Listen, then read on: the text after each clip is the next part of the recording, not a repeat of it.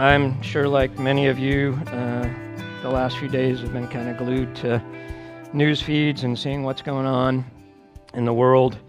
And uh, I think the passage we're dealing with this morning is really appropriate.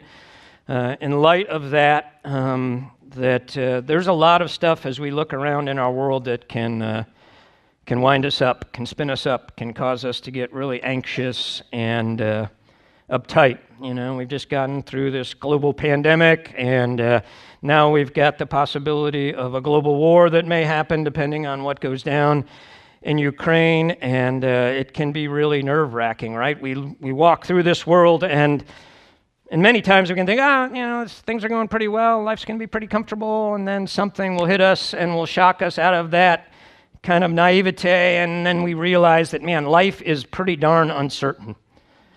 And whether that's going into a doctor and getting a bad diagnosis, or something hitting the economy, or losing your job, or being called into service in a war, and your life literally being on the line, there's a lot of stuff that you can get really anxious and uptight about if you focus on that stuff, right? And again, to me, you know, that's on a kind of global scale. We see that, but also kind of in our nation now, we see all this stuff going back and forth, and even in the church, as I see churches becoming more focused on a Christian nationalism than adoring Jesus Christ as our Savior, and those political tribes being the things that divide us as believers. And I think Jesus is just weeping over that as we're looking to that to save us. Whoever's in that seat of government has the power to change all things. And it's not true. And then there's the individual stresses of life, right? Jobs, relationships, dealing with professors, being in a training pipeline that you want to make it through, all those kind of things. There's just a lot of stuff that can wind us up really tight. I think in 2018 was the last statistic that I saw that the U.S. spent $113 billion on mental health care. $113 billion. And I think a big chunk of that was on anti anxiety medications, right? And so you can take a benzodiazepine, dia, how do you pronounce diazepine? Thank you. Xanax, Valium, those kind of things, right? And in about a half an hour, you'll be really mellow, right? It works for a little while. And then people take more and more of it because it doesn't tend to work as well. And then we get in this addictive cycle of, I've got to have that to survive. And it seems like we are depending on those kind of things pharmacologically to deal with that anxiety that often we feel in our hearts. And I'm not against psychological medication. I think that's really important at significant times in people's lives. And there's our brains have been in, impacted by the fall, and there's biochemical imbalances, and I understand that. But it seems like in our culture, we're so quick to prescribe something versus really deal with what the issues are underlying that anxiety or stress. And I think about anxiety, and I think, okay, what, what is behind that? Usually, it's a fear that's behind that, right? We, we're fearful of something that may happen in the future, and then that tends to get us really anxious and it raises our heart rate and it can put us into places where we can't even hardly focus on the present because we're so concerned about something in the future that we fear may happen, whether it happens or not. And I think our culture now, probably more than any other time, has a media machine that is kind of stoked to provide us with lots of fear because it knows that that sucks us in and will get us to click more and more and more. So if people want to hook you, they realize we're going to hook you with fear and all of that kind of stuff. And I see this operating in the culture as large, but in the church as well. And remember, John, he said, What casts out fear? Perfect love, right? And so we're going to look at a passage that I think Jesus is reminding his people that that's something we've got to regularly remind ourselves of. That we've got a Father that truly does care for us. And as believers, we should be approaching life in a very, very different way than those that don't know God through Jesus Christ.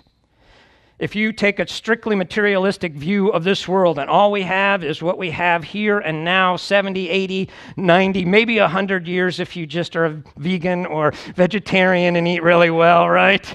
I don't want to live that long if I have to eat that way. It's just not, not my desire. But the reality is, I know where I'm going, right? But if this is all I have, then surviving and living another day here is the main thing, right? Until it gets really bad. And then we have that whole kind of physician assisted suicide thing that we can just check out when life gets gets really bad. But the reality is that as believers, we're called to live in a different way and to respond to life in a different way. You'll hear in some Christian circles that you come to Christ and God prevents difficulties and trials and challenges from hitting your life. I don't know what Bible they're reading, but it's not in the one that I read. And even in the section that we look at today, Jesus is really realistic and he says, Hey, you're going to have trouble. You're going to have enough trouble today, so don't be that worried about the troubles that may come tomorrow. Deal with the troubles of today. Jesus does not say, hey, life is going to be a, just a cakewalk for you guys. It's all going to be downhill with following winds, and it's just going to be a wonderful experience. No, he says it's going to be difficult. There are going to be things that wind you up. There is going to be uncertainty about the future. Jesus never said that I'm going to tell you everything that's going to happen so you can prepare for it. He said that there is uncertainty out there. And so he doesn't promise us freedom from uncertainty. But what he does promise us in this section is that ability to be free from anxiety about what comes ahead. So I'm going to read the passage and we'll talk a little bit about it. This is starting in Matthew chapter 6. If you have a Bible, I encourage you to follow along. If you don't have one, there should be one under one of the seats near you. If you're just kind of checking Christianity out and you're here this morning, we're really glad you're here. Bible should have an index in the front so you can get to the book of Matthew there. There's also a bookshelf in the foyer, so anything that's back there, Bibles, other resources, please pick up anything that's of interest to you. We're just really glad you're here. But uh, we're continuing on in what is called the Sermon on the Mount where Jesus is giving us the gospel of the kingdom, the good news of the kingdom. This is what I want you, as my followers in my kingdom, to live like. And so, verse 25 starts Therefore, I tell you, do not be anxious about your life, what you will eat and what you will drink, nor about your body, what you will put on. Is not life more than food, and the body more than clothing? Look at the birds of the air. They neither sow, nor reap, nor gather into barns, and yet your heavenly Father feeds them. Are you not of more value than they? And which of you, by being anxious, can add a single hour to his lifespan? And why are you anxious about clothing?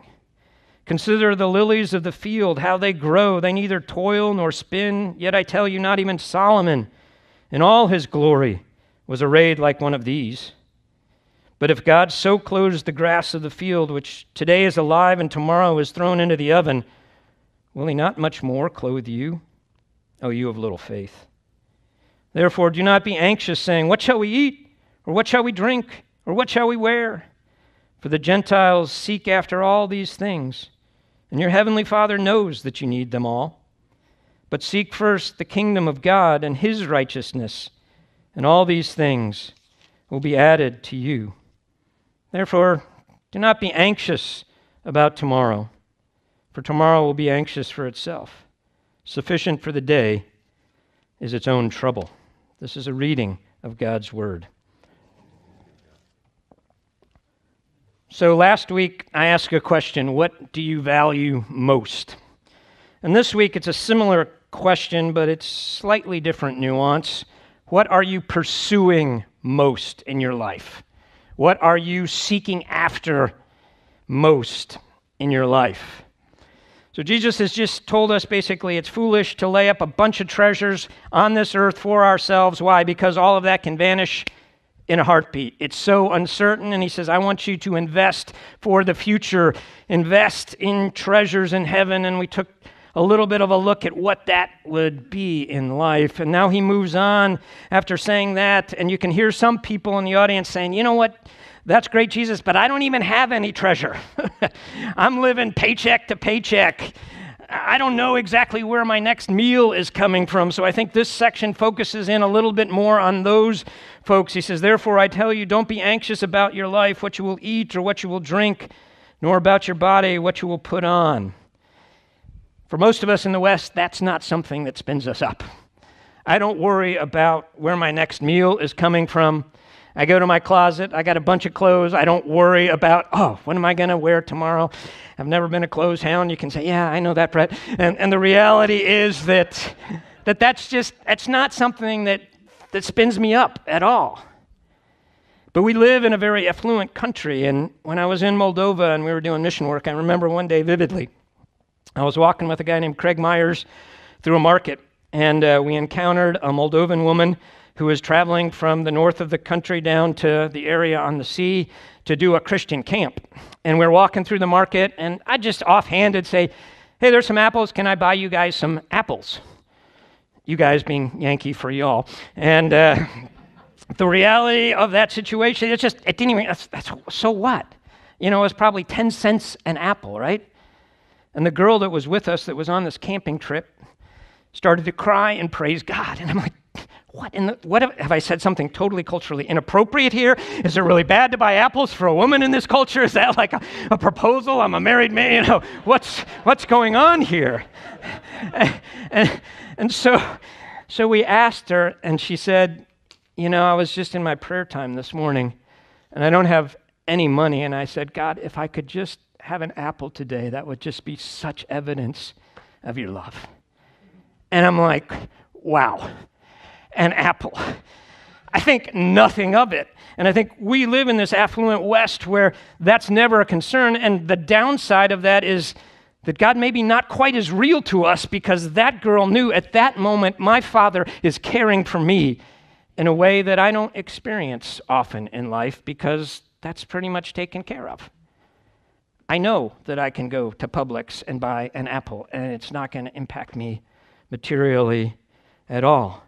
But there are lots of folks in the world where the next meal is coming from, and if they're going to have enough shelter to protect them from the cold is a legitimate concern. And he says to those people, don't be anxious about your life. And this word anxious here, it's used a fair amount in Scripture. Oftentimes it's negative, but it can have a positive use. In 1 Corinthians 7, where Paul's talking about the advantages basically of being single, this is not often preached in the church, but Paul said it's better to be single if you can, right? And so he, he says there, one of the reasons it's better to be single is because you can be, quote, anxious about the things of the Lord. Meaning you can focus your care and concern on the things of the Lord, and when you're married, your concern is divided. It's not saying it's a bad thing, but it, that's just the reality, right? So there's a, there's a positive anxiety there. In Philippians 2:20, Paul says, Hey, I'm sending Timothy to you, Philippians, because he is anxious about you. He is concerned about you. So there's a, a legitimate concern that motivates Timothy to go and to minister to the Philippian believers. And then in 2 Corinthians 11, verse 28, I think it is, Paul says he's going through the list of everything that's happened to him man, shipwrecked, you know, stoned, left for dead, all this kind of stuff. And then he says, on top of everything else, daily I have this anxiety for the churches, his concern for the churches. So I don't think Jesus is saying here legitimate concern is wrong, or any type of forethought for the future or for other people is wrong. But what he's saying is when that's all focused on you and you're getting enough stuff, and it's not, those seem to be kingdom focused things, that, saying we should be concerned and caring about these things. But there is a legitimate concern, but I don't think this is what Jesus is talking about here.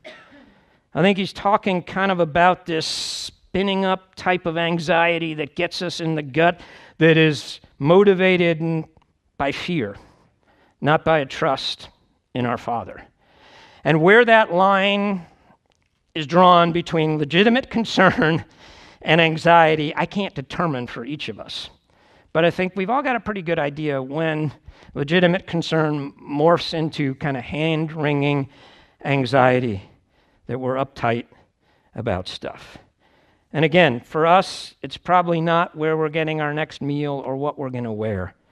But I think there's a lot of things that spin us up tight, right? And you can look at your own heart and say, Lord, what are these things? You know, are my kids going to turn out if you've got kids, right? Or am I going to make it through training? Or what college am I going to get into if I'm going to get into any college at all? Or what does my future hold? And do I have enough saved up for retirement? And what happens now with all this stuff going on globally and all? So we can allow that to kind of just churn in our gut, right? In Greek, this word was used of stuff that kept people up at night. It's like, oh, I want to go to bed, but just this fear just keeps spinning around in my head, and I just can't lay my head down on my pillow and get a good night of sleep. So I want to look at some of the things that Jesus gives us here to help us move from being really anxious to what one author calls being a non anxious presence. I love that thought. Lord, I want to be a non anxious presence. I want to be someone that comes into a room and doesn't add anxiety to that situation, but brings a sense of calm and peace because I know you and I'm depending on you in the midst of this circumstance. So let's look at some of the things that Jesus gives, and I think they're helpful in maybe pushing down a little bit of that anxiety in our hearts. And the first thing is to take a step away from whatever issue it is you're facing and recapture the big picture of what God is doing in this world. Jesus says, Therefore, I tell you, do not be anxious about your life, what you'll eat or what you'll drink, nor about your body, what you'll put on. Then he says this Is not life more than food, and the body more than clothing? Jesus is saying, Isn't life more than the material stuff that enables you to survive? Is there something more to life than just surviving? Again, many in our culture say, we're just here, we're just here the product of chance, and that's really why we're here, right? To, to survive. Survival of the fittest for a while, and it's all about maximizing pleasure, minimizing pain. That's what life is. And so you say this to a non believer, it's like, yeah, that's, life, that's what life is, right? He or she dies with the most toys wins and has the best Instagram feeds and all that kind. That's that's winning, right? But Jesus says, Life's more than that. What more is there? It's a relationship with the God of the universe. This is life, right? John 17, 3. This is eternal life, that they may know you, the only true God, and Jesus Christ, whom you sent. That is what life consists of. And the abundant life is not necessarily the abundance of possessions, right? Jesus says a person's life doesn't consist in the abundance of his possessions. But I think our life does consist in the abundance of our relationship with God. And so we need to recognize as we take a step back from life, and I think this applies to a Ukrainian Christian in the subway in Kiev right now, as well as to us here that there's a big picture that's going on. That God created this world for relationship with us, and we broke it through our rebellion. And He came in Jesus Christ to redeem this broken world. And one day He's coming to restore all things and bring everything to right so there will be no more missiles hitting apartment complexes and kids dying because of that. There will be peace everywhere. And He says, That's what you're part of. And if you're my child, that is a guarantee. It is well with my soul. So life is about more than just where my next meal is coming from, or what I'm putting on, or how much I'm putting in my bank account, or how my job is going, or how my kids. It's bigger, much bigger than that. I get to be part of this picture of God bringing me into his kingdom. So for me, sometimes when we're so spun up about stuff, we need to take a step back and say, okay, there's something that's a lot bigger that's going on here. And maybe the issue I'm facing is not about me. Maybe it's to help other people learn. And one way I really hate 1 Corinthians or 2 Corinthians 1 because it says the comfort that you received as you're going through a difficulty then you can offer to others. I've often said I gotta rather be much less comforting to others and more comfortable personally. That would be my choice. But God says, yeah, thank you. I, I need it, Eric. I do need it. But the reality is, as we go through life, these troubles hit us and we're not exempt from them.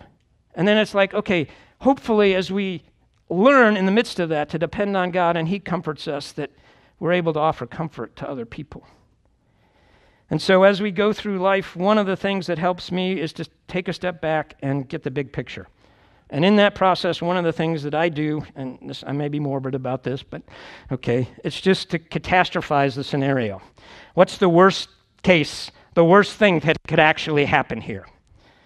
Just to let you into my psyche, when the church was new, it was every week I didn't know if this thing is going to survive or not. And so that really spun me up, right?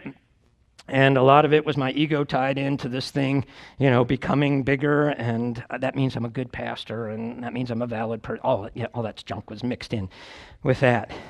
But the reality is, I had to tell myself, okay, God, what if I come to church next Sunday and nobody shows up but Annetta and my one child at the time? Is that okay? And it's like, yeah, well, what does the word say? The word says he's going to provide for me regardless. And the one verse that was in my head from being a kid is 1 Thessalonians 5 8, who does not provide for his family is worse than an unbeliever. And it's like, oh, God, I got to provide for my family. I'm worse than an unbeliever. And he says, well, are you doing what I want you to do? I think so. Then are you going to trust me to provide in that way? And even if it goes a different way than what you expect, are you going to still trust me that I'm a good, good father and I'm going to take care of you and your family through this? So that's kind of what God used in my say, okay, what's the worst case scenario? And I think of believers in Ukraine now, what's worst case scenario for them? Do they die? Right? And so what do they think? It's like, Lord, I want to be used by you even in the midst of this situation. So as I'm sitting in this subway, is there somebody that I can talk to in the midst of this situation that may be very spun up because they do not have a hope in Jesus Christ? Can I offer comfort and hope to them? I don't have any guarantee that I'm getting out of the subway or out of the city alive, but I do have a guarantee that I will live forever with you. And I want to be used by you in the midst of this circumstance. So that's worst case scenario. Jesus, help me to be faithful to you in the midst of that. Psalm 73 is really helpful to me in this. You know, you have the psalmist looking out at people that could give a rip about God, and life seems to be going perfectly. And then you've got him, he's saying, You know, my life is just terrible right now. And he says, All this was oppressive to me till I entered into the sanctuary of God and got a different perspective. And then he ends that, you know, I don't have anybody in heaven and earth that I need other than you. But without that perspective, it's so easy for us just to look horizontally and we look at all the things that are threatened or what could happen, and fear can spin us up. So take a step back from your situation and get the big picture. And the second thing Jesus does here, he says basically, observe how God cares for the less valuable aspects of his creation. And he uses birds and he uses wildflowers. A lot of translations call it, translate it lilies. Probably it was just the flowers that grew up in the field. Jesus is on a mount, so he may be looking out at some wild lilies there, observing the birds. And basically, he says, okay, this is an argument from the lesser to the greater. God cares for the birds, he feeds them. And, you know, they don't even have the ability to sow, to reap, to store away in barns. That, that's not even, but God feeds them, right? They have less means to take care of their future than you do, but God is still meeting their needs. And then look at the lilies. Solomon, the greatest and the richest of Israel's kings, says, okay, he probably had some really nice clothing, right? And clothing back then was really expensive. It was that symbol of, yeah, I've made it. So Solomon had made it, right? And he says, not even Solomon in all his glory was dressed like one of these lilies. You ever have taken time to ponder a flower and just look at the intricacy of some of the flowers? My wife loves pansies. We get plant pansies, and they're just these beautiful colors where purple's moving into yellow, and it just. And I try to put that together on a canvas, and it would be, oh, this is so tacky. but God doesn't. it's like, this is amazing. This is beautiful. And to me, I had tropical fish for a while, and one of the things that just always astounded me is God's creativity in places where nobody sees it. And he says that if God lavishly cares and clothes his creation like that, how much more is he going to take care of you? John Stott, who was a British pastor, um, was a, an avid bird watcher. And people that study birds are ornithologists. And he coined a word. He said we should be orni-theologists. We should be those that look at the birds and let the birds teach us about God, right? And in all this, there can be this reaction of, oh, great, I don't have to do anything. I'm just going to sit here and wait for the T bone or the, the blackened mahi mahi to descend on my plate because God cares for everything, right? They're not doing anything. That's not what he's saying. Martin Luther says God cares for the birds of the air, but he doesn't drop the food into their beak. It's clear. And the book of Second Thessalonians was written to combat a lot of kind of people abdicating responsibility in the church to do work. And in Second Thessalonians, I think it's 3:10, it says, if you don't work, you don't eat. And Paul says, warn those that are lazy. Not if you can't work, don't eat. If you can't work, for whatever reasons, the church should respond and should care for you. But if you will not work, then you do not eat. So this is not advocating a whatever lackadaisical, I'll just chill out and, you know, hang, I'll surf today and, you know, God will help provide. It's, I don't think that's what God is saying here. But he's saying you don't have to get spun up so tight about all these things because look at how God takes care of creation. And someone may say, well, yeah, but birds die and, and flowers die and they don't look so beautiful anymore, right? And I think these promises apply as long as God wants us to keep, keep us on this planet. I always say we are immortal till God wants to call us home, but He will call us home in various ways. And there are Christians that have died as martyrs through exposure and through starvation. That is a reality of life. But even then, our Father cares for us, brings us into His presence. So look at nature and say, God, you've got this.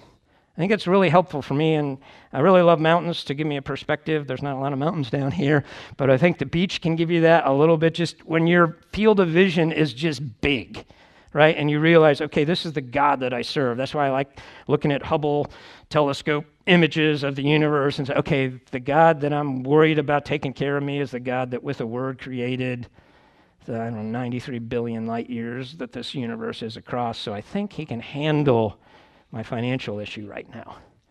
I think he's got that. And again, Jesus does not promise here freedom from difficulty or challenges, you know. He says, Look at the birds of the air. They neither sow nor reap nor gather in barns, yet your heavenly Father cares for them. Are you not more value than they? And then he says, And which of you, by being anxious, can add a single hour to his span of life? And to me, this is another important thing to remember is just to remember how unproductive and unhelpful and robbing of life anxiety is, right? Now, there's different ways this is translated. Some of your translations may say, Who can add a single cubit to his height? The problem is, it's kind of a mixed metaphor. Uh, the height, they, these can be kind of physical dimensions, but they can also be time dimensions. And I think the ESV does a really good job. Who can add a single hour to his span of life? Because we use it the same way. Lifespan, there can be a span of time, there can be a span of size, right? The span of a bridge. So it's the same idea. And I think it's better related to time because it's the point is that there's you can't even add something miniature like one hour to your entire life. But a cubit is the distance from your elbow to your fingers. So it doesn't make that much. Who can add a cubit to his height? You add a cubit to my height. I'm playing in the NBA. I'm making bank, and I'm probably not going to be in here teaching Bible, right? But the reality is, Jesus saying you can't, by your worry, change the situation.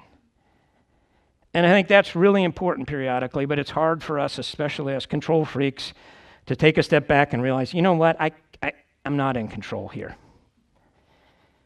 I'm not in control of if I'm going to have a job tomorrow. I'm not in control if my health is going to be good tomorrow. I'm not in control of my kids. I'm not in control of the people around me, even though I may try to.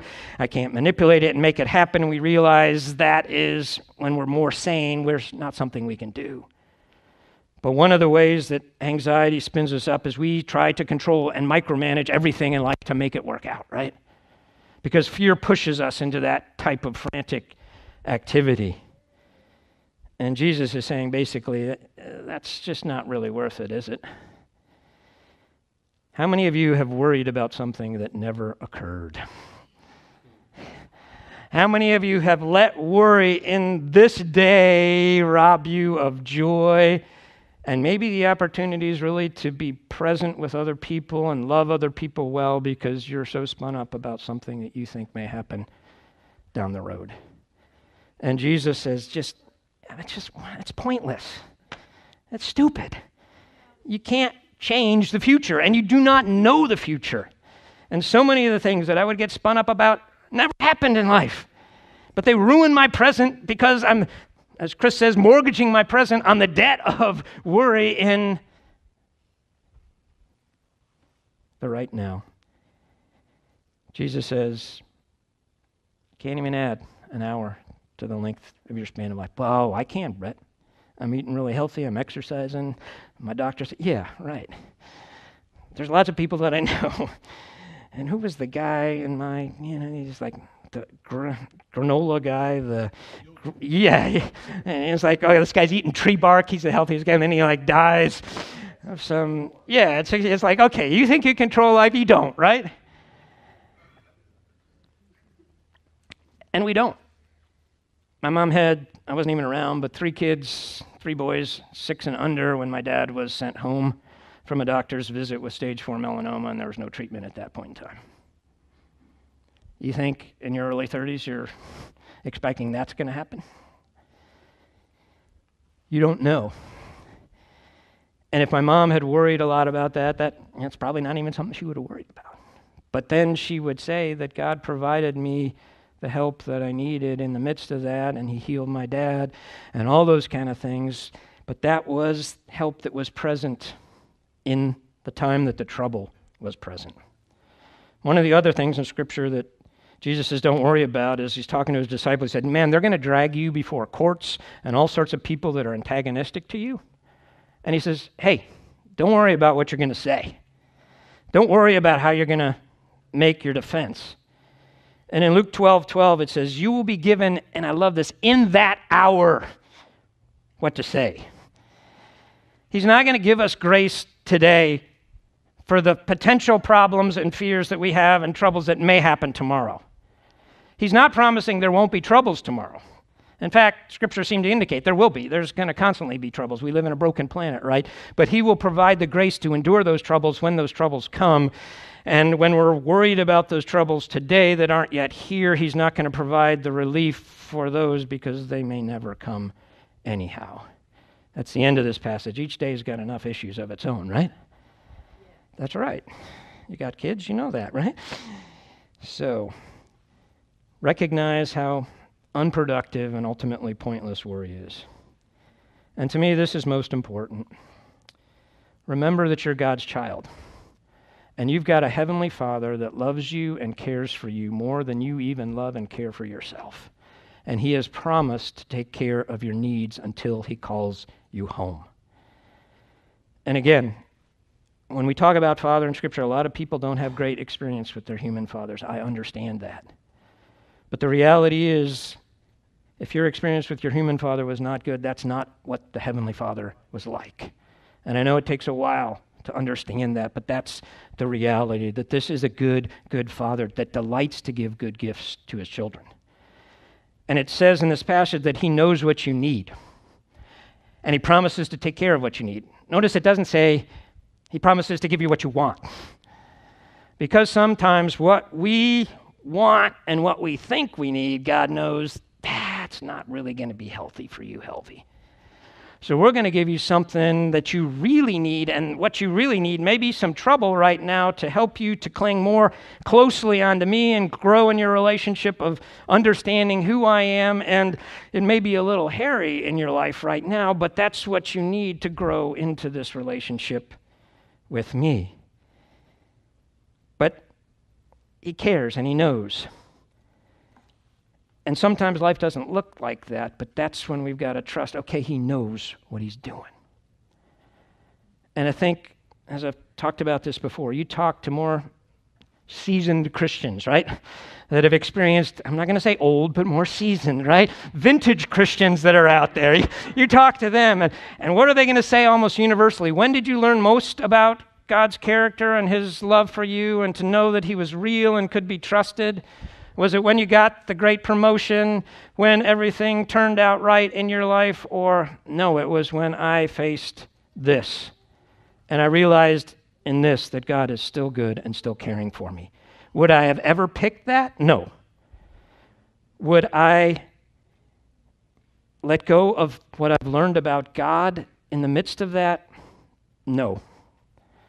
And that's kind of the paradox that we have to deal with as we walk through life. If you judge your Father in heaven's goodness based on the circumstances of your life, you're going to be all over the place.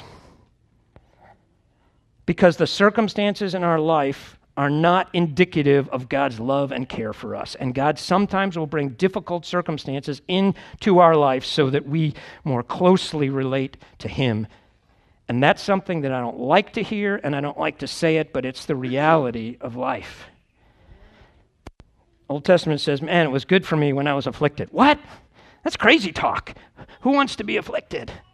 No, because it drew that person to God. So Jesus does not promise that life is going to be easy, but he promises we've got a Father that loves us in the midst of that, and he's going to take care of our needs. And understanding that is really, really important, right? Many of us as Christians know we shouldn't be anxious, right? And so we know Philippians 4, 6, and 7, right? Don't be anxious about anything, but everything by prayer and petition. With thanksgiving, present your request to God, right? Something, when I was a little kid, I had to memorize that verse but I never memorized verse 4 or 5b. God is near. Do not be anxious about anything. And Peter says the same thing in 1 Peter 5 7. Cast all your cares on God. Why? Because he cares for you. So we're not going to move out of anxiety unless we have a really big picture of the love and care of God that's not tied to the circumstantial realities of our life that are going on in the here and now but are tied to what Jesus Christ has done for us. And that's the argument in Romans 8. If God gave us his son, is he not, along with Jesus Christ, graciously going to give us all things that are needed? Parenthesis, right? And so that's what we have to root our heart into that we have a Father that loves us more than we can imagine. And sometimes, as I look at the circumstances of my life, I cannot see that.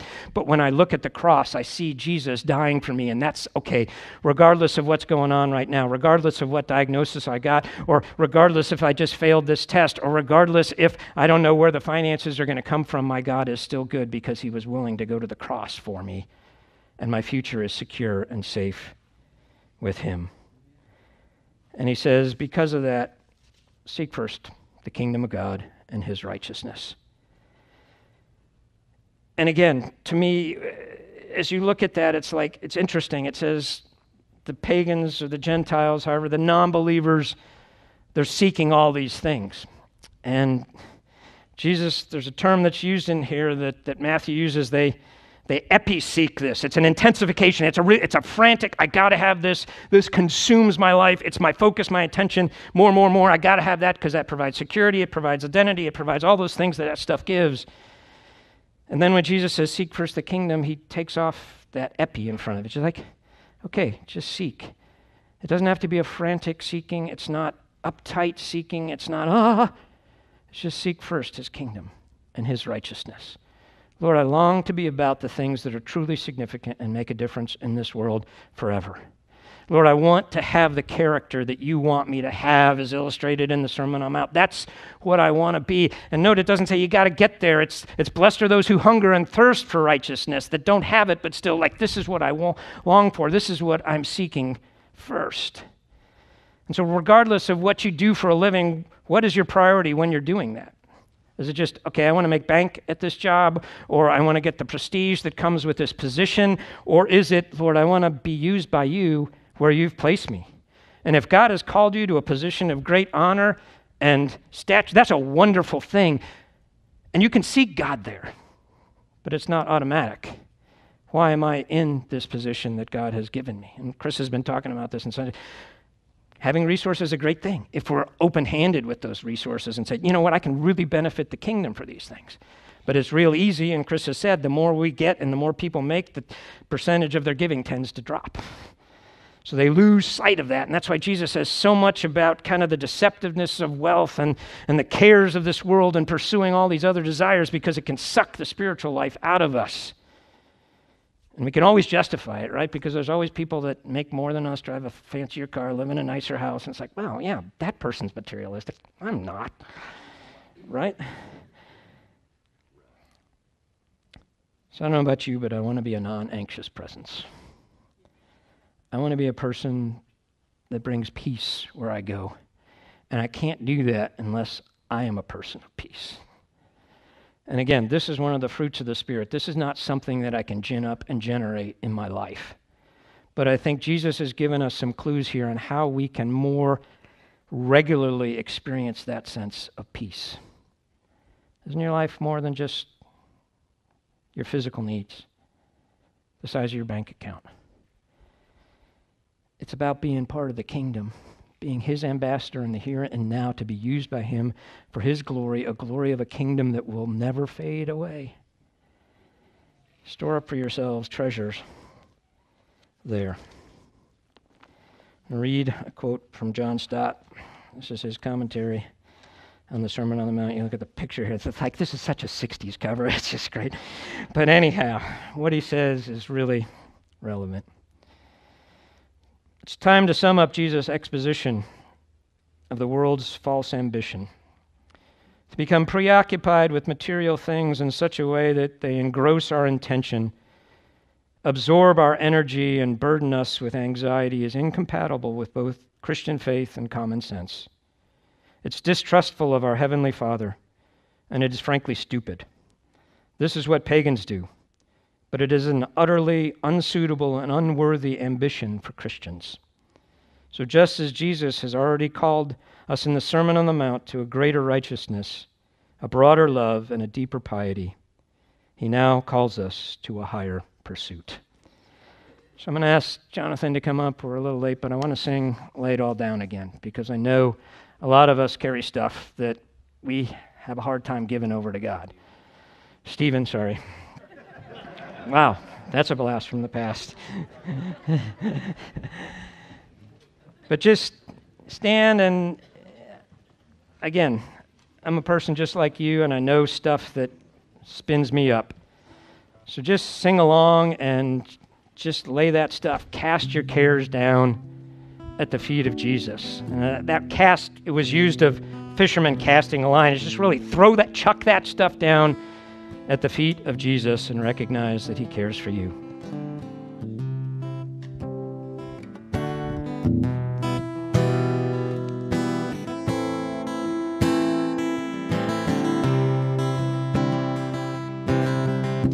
Bring your worry, grief, and pain, every cause you have for shame, lay it all down. Lay it all down when your cares have buried you and there's nothing left to do, lay it all down. Lay it all down at the feet of Jesus. At the feet of Jesus. Carried on, but your heart was tired feared the worst and felt the fire. Lay it all down, lay it all down. And filled with all those anxious thoughts, all your doubts became your God. Lay it all down, lay it all down at the feet of Jesus at the feet of Jesus. Lay it all down, lay it all down, lay it all down, lay it all down. Lay it all down, lay it all down, lay it all down, lay it all down. Lay it all down, lay it all down, lay it all down, lay it all down. Feet of Jesus at the feet of Jesus. When we've given up on better days, there are memories we can't erase. Lay it all down, lay it all down. We've come to fear what we can't explain. There's nothing here that can ease the pain. Lay it all down lay it all down at the feet of Jesus. At the feet of Jesus.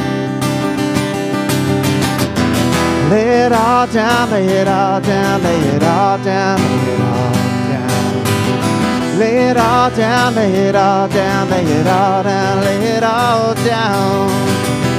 Lay it all down, lay it all down, lay it all down, At the feet of Jesus. At the feet of Jesus at the feet of Jesus. At the feet of Jesus.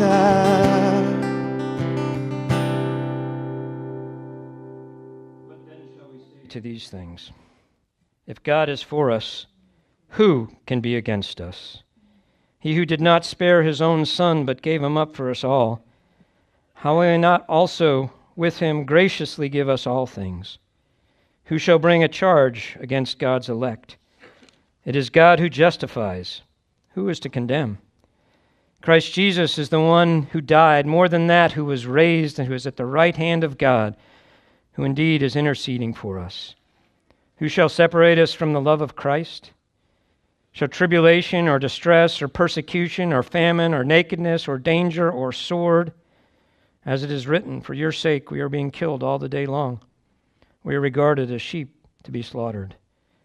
No, in all these things we are more than conquerors through him who loved us.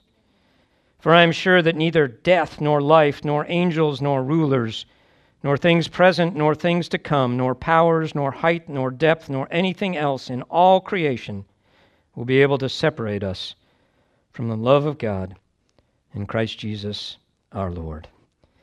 Father, we come. And we just pray that those would be more than mere words to us, but they would impact our hearts.